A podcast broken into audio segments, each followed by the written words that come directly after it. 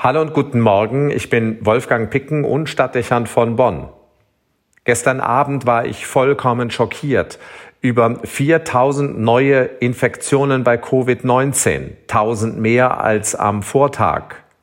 Eine rasante Entwicklung, die nachdenklich stimmt und nicht nur die politisch Verantwortlichen in Sorge versetzt.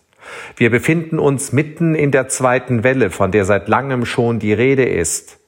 Die ernsten Gesichter von Wissenschaftlern und Gesundheitspolitikern machen deutlich, dass die Tendenz in eine Situation weist, in der die Kontrolle über die Pandemie verloren werden könnte. Zwar beschwören alle, dass es keinen zweiten Lockdown geben soll, aber wie ein nicht mehr kontrollierbarer Prozess stattdessen beherrscht werden könnte, vermitteln sie nicht.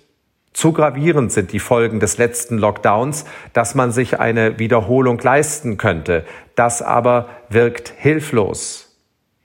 Häufig war in den letzten Wochen davon die Rede, dass die Krankheitsverläufe milder geworden seien. Ein infizierter amerikanischer Präsident, der nach wenigen Stunden Krankenhausaufenthalt sich aus dem Fenster winkend durch die Straßen fahren lässt, dann ins Weiße Haus zurückkehrt und anschließend lächelnd in die Kamera sagt, Corona sei gar nicht so schlimm und man solle sich nicht von diesem Virus sein Leben einschränken lassen, verstärkt nicht nur in seinem Land den Eindruck, die Gefahr der Corona-Pandemie sei künstlich hochstilisiert. Auch bei uns werden ihm viele zustimmen, sich sicher wägen und durch mangelnde Vorsicht einen Beitrag zur weiteren Verbreitung des Virus leisten demonstrative Unvernunft. Sie ist überall zu beobachten und, das sagen die Untersuchungen, verstärkt das Infektionsgeschehen.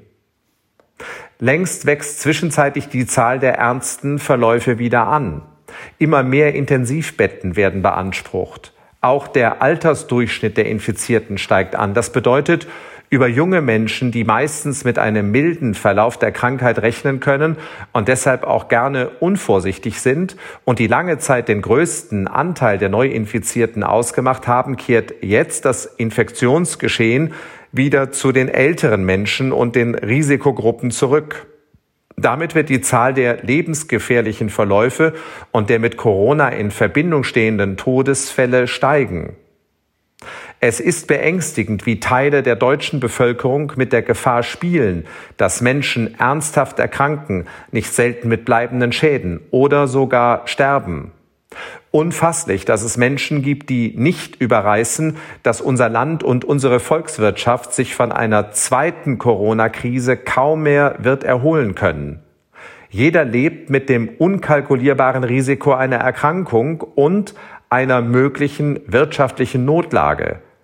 Es steht zu befürchten, dass manche den Ernst der Lage erst begreifen wollen, wenn es weh tut und zu spät ist.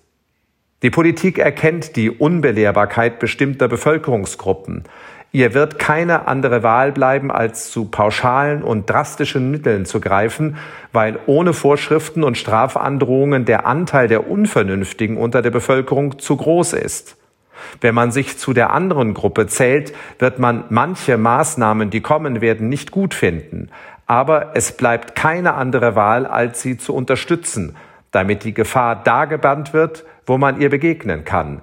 An der Unvernunft weniger. Wolfgang Picken für den Podcast Spitzen aus Kirche und Politik.